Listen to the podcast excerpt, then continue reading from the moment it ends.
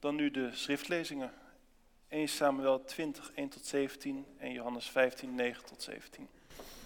Jonathans verbond met David. David maakte dat hij uit het profetenhuis in Rama wegkwam.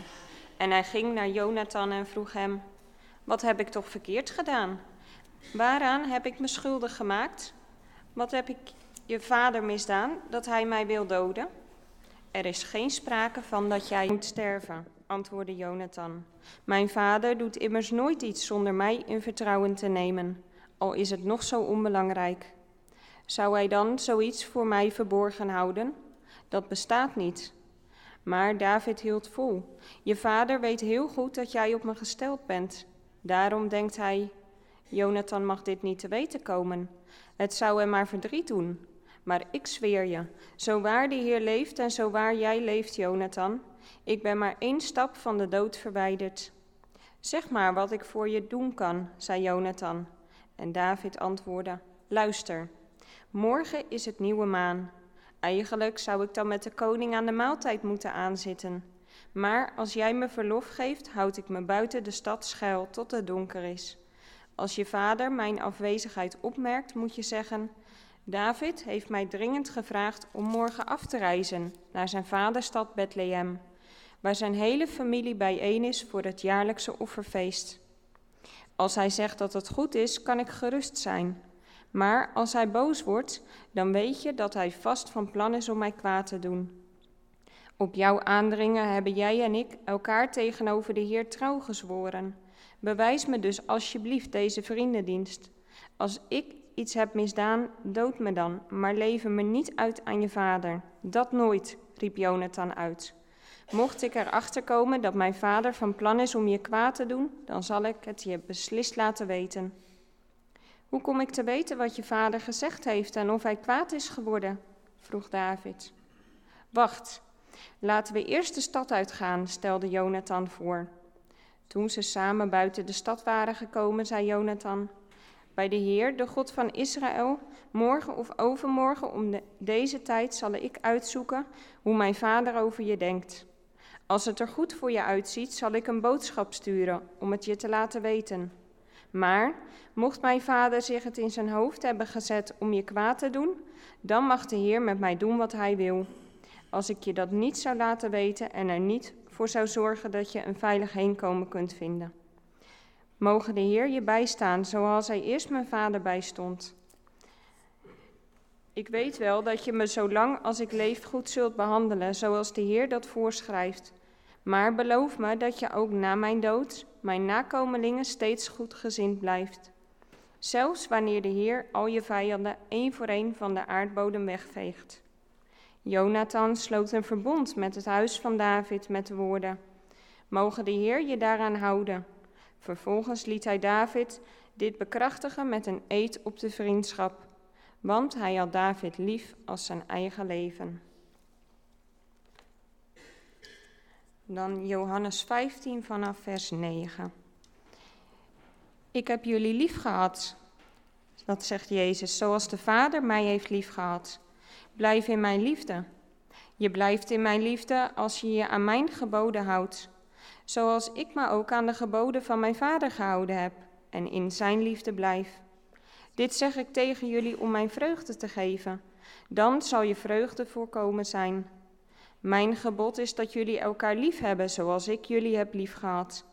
Er is geen grotere liefde dan je leven te geven voor je vrienden. Jullie zijn mijn vrienden wanneer je doet wat ik zeg. Ik noem jullie geen slaven meer, want een slaaf weet niet wat zijn meester doet. Vrienden noem ik jullie, omdat ik alles wat ik van de Vader heb gehoord aan jullie bekendgemaakt heb. Jullie hebben mij niet uitgekozen, maar ik jullie. En ik heb jullie opgedragen om op weg te gaan en vrucht te dragen, blijvende vrucht. Wat je de Vader in mijn naam vraagt, zal hij je geven. Dit draag ik jullie op. Heb elkaar lief. Broeders en zusters. Zoals ik net al zei tegen de kinderen, vanmorgen gaan we dus met elkaar nadenken over vriendschap. Preciezer, we gaan stilstaan bij een verbond van vrienden. En de vraag die we onszelf dan vanmorgen mogen stellen is wat maakt een goede vriendschap tot een goede vriendschap? Zoals we hier vanmorgen zitten, hebben we waarschijnlijk allemaal wel een beeld bij wat een goede vriend of goede vriendin is. Maar toch noemt de bekende schrijver C.S. Lewis vriendschap de minst natuurlijke liefde die er is. Het is de liefde die het minst vanzelf komt, het minst organisch, biologisch, sociaal onontkoombaar. Vriendschap alleen brengt geen nageslacht voort. Het is ook niet de noodzakelijke relatie die direct in opvoeding een rol speelt. Wanneer we dus puur kijken naar nageslacht en opgroeien, dan is vriendschap niet per se de meest dominante relatie. Dit maakt misschien dat voor mensen het algemeen, maar ook voor ons, Christ, voor ons als christenen, een onderwerp als vriendschap en vrienden veel minder scherp op ons netvlies is. Dat we het veel minder vaak er bewust over nadenken. Ja, we hebben er een beeld bij, maar hoe vaak stellen we die vraag aan onszelf? Wat maakt een vriendschap nou tot een goede vriendschap?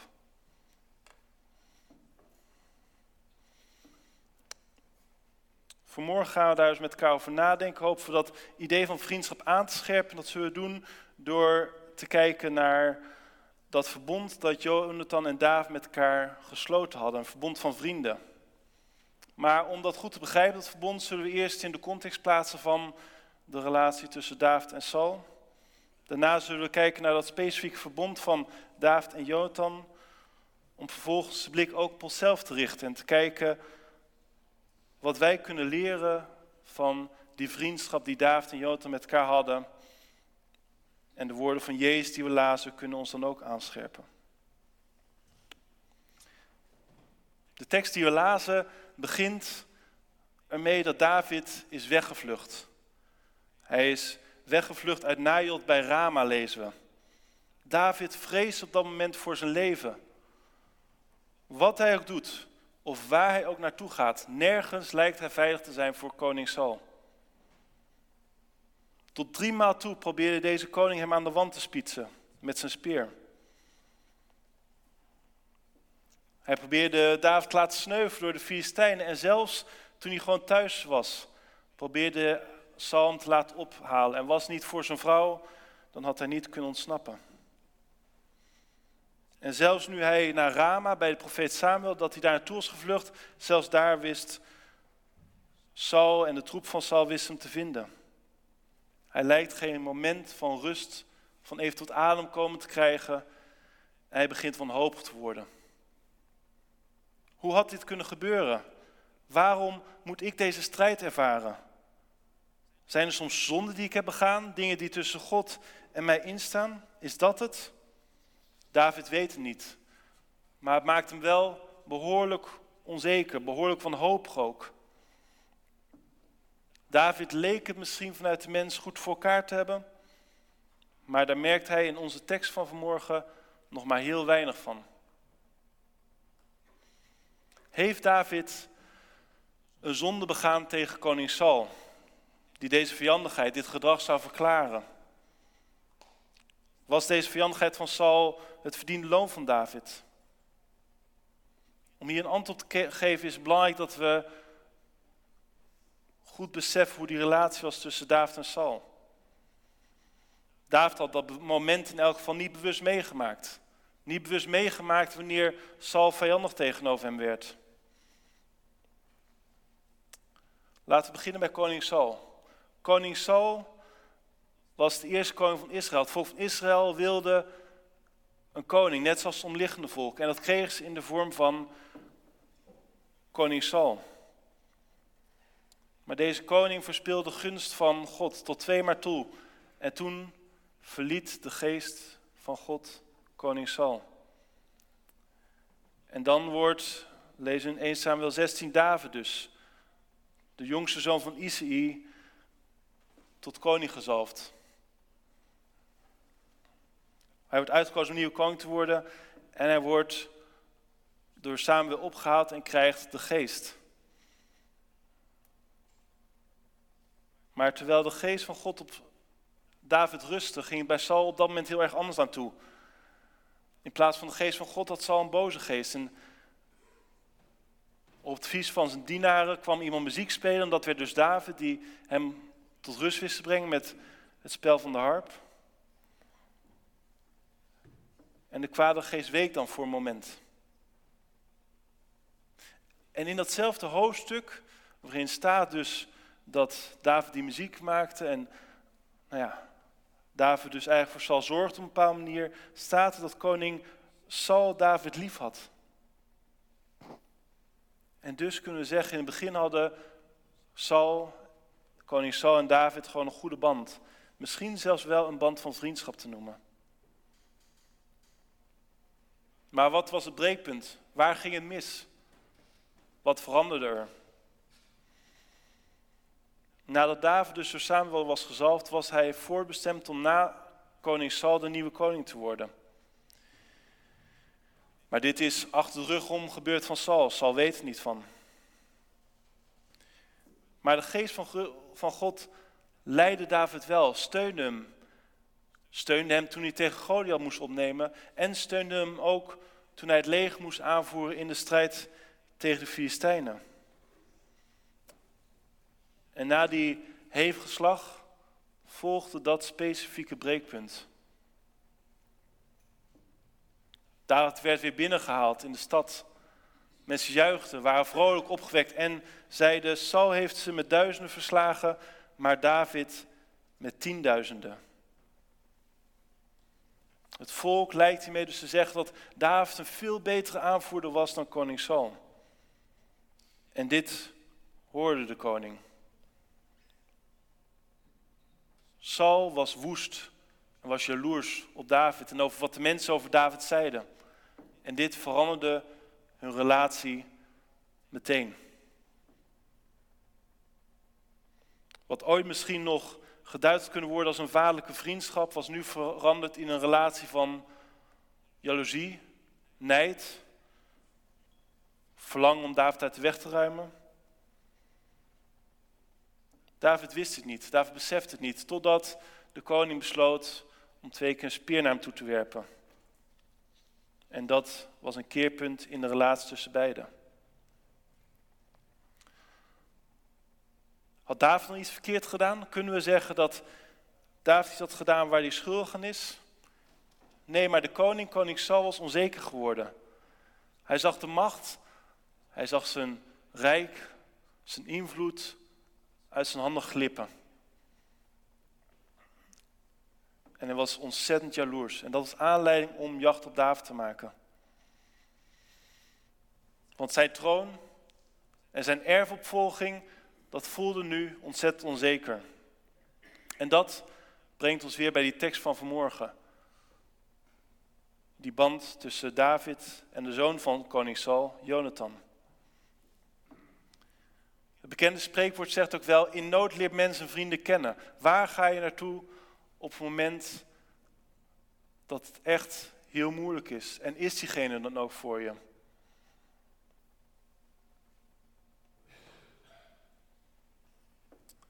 Wanneer David in nood is, keert hij zich tot zijn beste vriend, tot een zeer goede vriend, namelijk Jonathan, de zoon van koning Saul. Besef hoe absurd het eigenlijk is. Normaal gesproken, als je vijand je naar het leven staat, ga je niet naar de zoon van die vijand om een veilige plek te zoeken. Dan vlucht je daar juist zo ver mogelijk bij vandaan. Maar hij beweegt zich richting de koninklijke familie, richting Jonathan. Want hij heeft een goede band met Jonathan en ziet Jonathan inmiddels zelf ook als familie.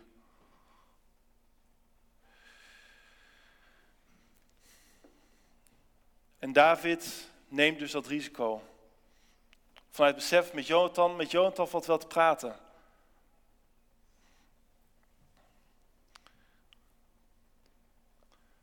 We lezen voor het eerst over hun band in 1 Samuel 18, wanneer David Goliath verslagen heeft en Jonathan raakt met hart en ziel verbonden aan David, zo staat er.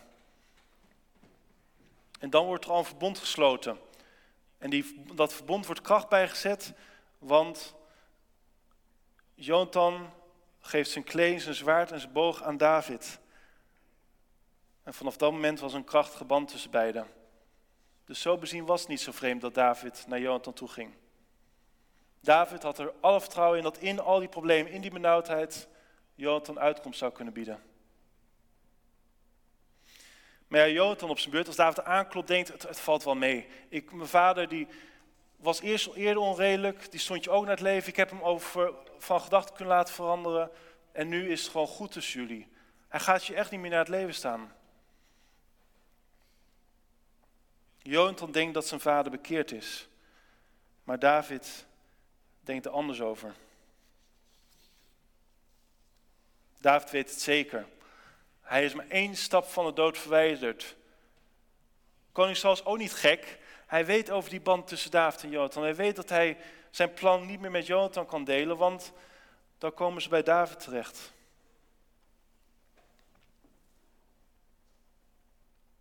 Jonathan luistert. Jonathan neemt de tijd om David te horen en neemt hem serieus. Als een goede vriend. En David komt dan met een plan. Oké, laten we die ware intenties van koning Salom uitzoeken. Morgen is een feest, het feest van Nieuwe Maan. En aan het begin van de maand, als nieuwe maand werd, dan werd het gevierd. En moest David als schoonzoon van de koning bij aan tafel zitten. En als de nieuwe maan in die eerste avond niet zichtbaar was, dan zou het de volgende avond nog doorgaan, dat feest. Als David tijdens dat feest, waar hij verwacht werd te komen, niet zou komen en de koning, koning Saul, daar vrede mee hebben, dan zal het wel goed zitten. Dan hebben we niks te vrezen. Maar als hij een woede zal ontsteken omdat, koning, omdat David er niet is, ja, dan is de vrees van David terecht. En dan loopt hij daadwerkelijk gevaar. En dan komt weer dat verbond in beeld wat Jonathan en David met elkaar hebben. Om dat kracht bij te zetten, dat Jonathan dat gaat uitzoeken, dat hij gaat kijken hoe zijn vader reageert, doen ze een beroep op dat verbond.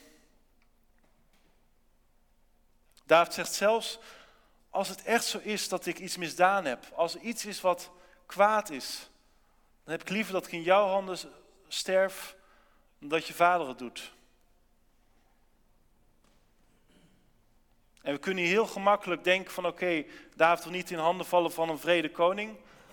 Maar wat ook goed mogelijk is, is dat hij nog steeds op een bepaalde manier respect had voor Saul als koning.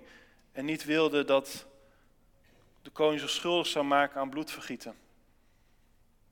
De band tussen David en Saul was goed, maar hij is nog wel nog steeds de koning. En zo werkt Jonathan aan mee. Een leugentje van best veel. Hij zal bij die maaltijd zeggen dat David niet kon komen. En gemeente begrijpt dit goed. Wat Jonathan hier doet, liegen voor het gezicht van zijn vader en zeggen dat David om een of andere reden niet kon komen, is heel riskant. Dit was heel onzelfzuchtig. Want koning Saul kon nogal woedend en opvliegend uit hoek komen. En niet alleen maar tegenover zijn bedienden of de mensen met wie hij geen familie was. Maar ook Jonathan heeft de woede van Saul al een aantal keer moeten doorstaan. Heeft ervaren wat het betekent dat zelfs zijn vader hem dood wilde hebben.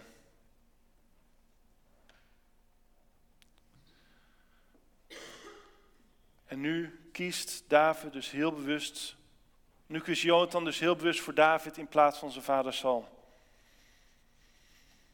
En dit zou Jonathan zijn eigen leven kunnen kosten, maar dit idee schrikt Jonathan niet af vanwege dat verbond wat ze met elkaar hebben.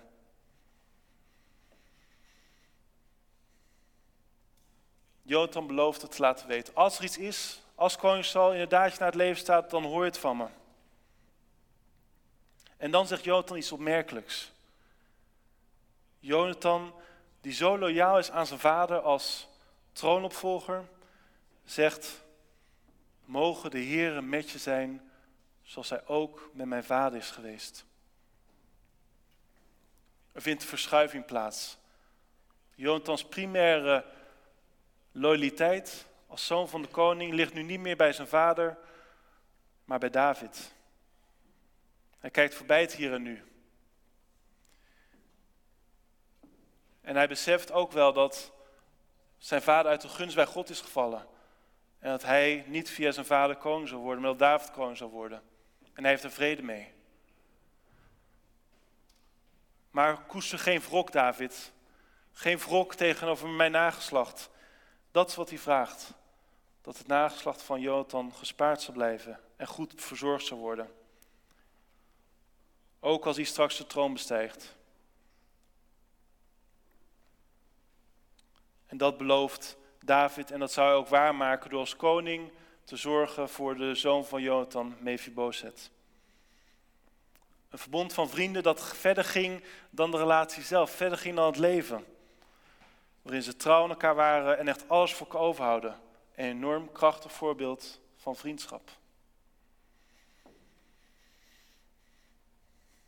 Gemeente, zo hebben we dus gezien hoe die bijzondere band tussen David en Jonathan eruit ziet. Eigenlijk is het een ideaal van hoe vriendschap zou behoren te zijn. Maar de praktijk laat zien dat vriendschap, een band van vrienden, een verbond van vrienden, geen vanzelfsprekend is.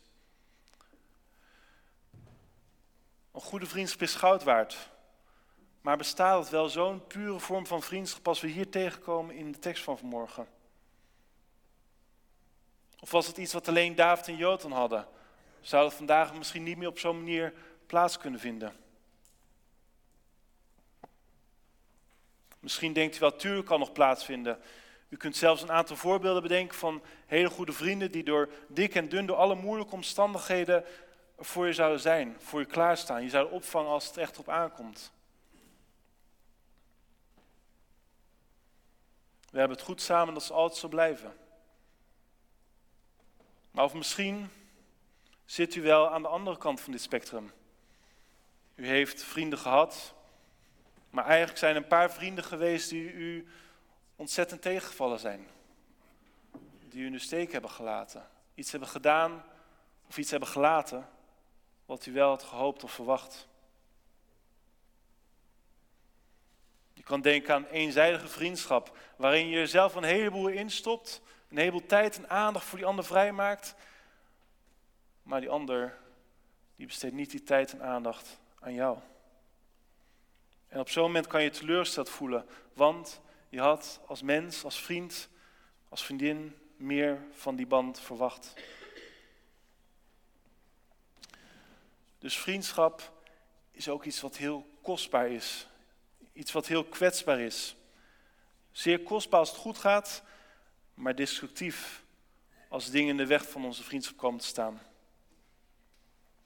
En wat kan dan in de weg komen te staan van een goede vriendschap? Nou ja, we zagen het in de tekst al, een heel belangrijk voorbeeld. Uit de tekst kwam heel duidelijk naar voren dat jaloezie, vriendschap in de weg ging staan. Klassieke voorbeelden. Twee jongens die op hetzelfde meisje verliefd worden, slechts één krijgt het meisje. Dat maakt dat er flink geschud kan worden aan een vriendschap. Zeker als je daardoor jaloers wordt. Kan ook met andere dingen. De ander heeft het beter op het gebied van werk, in de liefde. Op het gebied van het geloofsleven soms zelfs. En bij jou gaat het dat moment een stukje minder. En het is dan een kleine stap om dan te denken over die vriend. Had ik ook maar. Had ik ook maar datgene wat jij wel hebt en wat ik zo graag had willen hebben. Dit en dat, ja. Jou zie kan afstand scheppen tussen jou en de ander. Maar het kan ook omgekeerd. Dat het juist jou goed voor de wind gaat, maar dat ander er moeite mee heeft.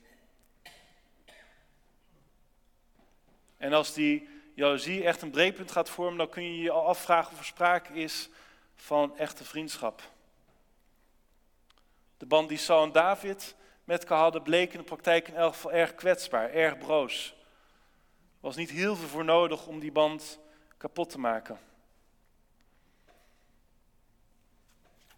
Toen Jonathans vader had overtuigd om niet meer het verlangen te koesteren om David te doden, had al gezworen bij God dat hij het niet zou doen. Maar een moment later staat hij David weer aan het leven. En wierp je speer richting David. Gemeente als vriendschap dus iets heel kwetsbaars is, heel kwetsbaar kan zijn. Hoe maken wij dan onze vriendschappen sterk? Zorgen we ervoor dat juist op de moeilijke momenten, juist op het moment dat het op aankomt, onze vriendschappen stand houden? Wat is er voor nodig om zo'n sterke band te hebben als David en Jonathan? Wat is hun geheim? Het geheim is dat ze de Heere God kenden. Ze kenden God en God stond voor hen op de allerhoogste plaats. En dat, dat besef dat niet het eigen belang, maar Gods belang het belangrijkste is, dat plaatste alles in perspectief. Het waren ook allebei nederige mannen, bereid om de minste te zijn. David noemt zichzelf in de tekst een dienaar van Jonathan. En Jonathan betoont zijn nederigheid doordat hij bereid is te liegen voor David. De negatieve consequenties van zijn vader te aanvaarden.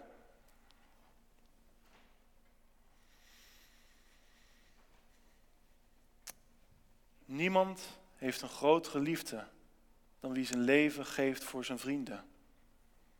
Dat hoorden we vanmorgen in het Evangelie van Johannes. De woorden van Jezus. Een praktisch voorbeeld hiervan zien we bij Jonathan, die zegt is bereid is te sterven voor David als dat nodig is.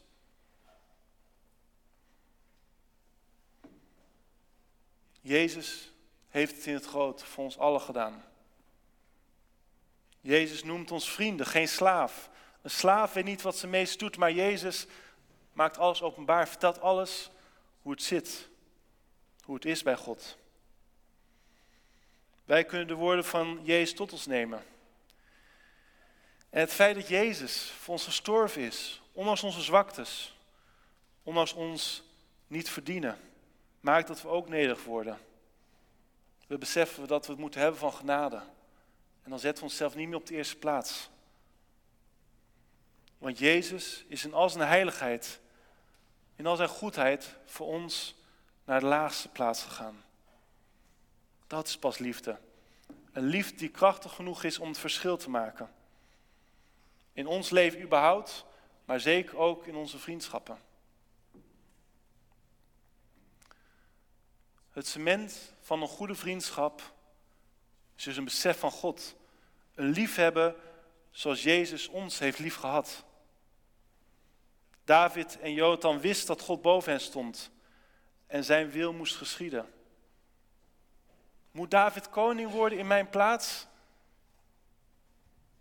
Menselijkwijs zou je denken van, dat wil ik niet, ik, mij wordt iets ontnomen.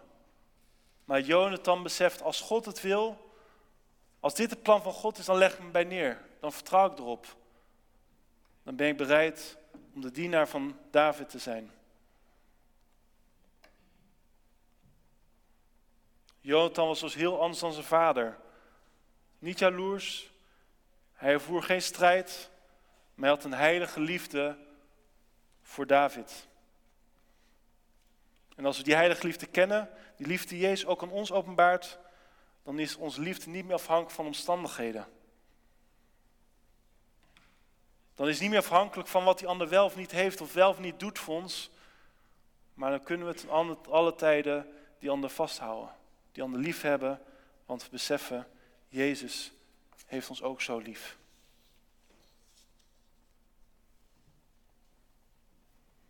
En dan de kritische vraag aan onszelf. Gemeente, hoe zit het bij ons? Als we nadenken over onze eigen vrienden, onze eigen vriendinnen, zijn onze vriendschappen zo? Welke plek neemt God in, in onze relaties, in onze vriendschappen? Lukt het ons om in die liefde te blijven die ons in staat stelt om onze vrienden echt lief te hebben? Dat zijn belangrijke vragen om in ons hoofd te houden, om ook mee te nemen. Ik wil u uitdagen om er ook over na te denken. Want het kan onze vriendschap enorm verrijken als we God steeds meer de ruimte geven om er doorheen te werken. Samengevat worden we dus opgeroepen om God centraal te stellen in al onze vriendschappen. Dit is voor ons mogelijk wanneer we in de liefde van Jezus blijven. Want dan stijgen we boven onszelf uit. Hoe kunnen we dit doen? Hoe bereiken we dit? Door ons meer en meer te gaan spiegelen aan Jezus. Hij zegt zelf, als u in mijn geboden in acht neemt, zult u in mijn liefde blijven. Houd de woorden van Jezus dagelijks voor ogen. Wanneer het ons aan liefde ontbreekt, bid om meer liefde. Bid om meer uithoudingsvermogen. Op het moment dat onze vriendschap dan op de proef wordt gesteld, bid dan wordt voor wijsheid en volharding. En zoek waar mogelijk is samen met die vriend of vriendin waarmee het moeilijk gaat op het moment het aangezicht van God. Als we zo onze vriendschap insteken, dan is zo'n verbond wat David en Jotan hadden heel bijzonder, maar niet uniek. Dan kunnen onze vriendschappen ook echt aangemerkt worden als een oprecht verbond van vrienden. Amen.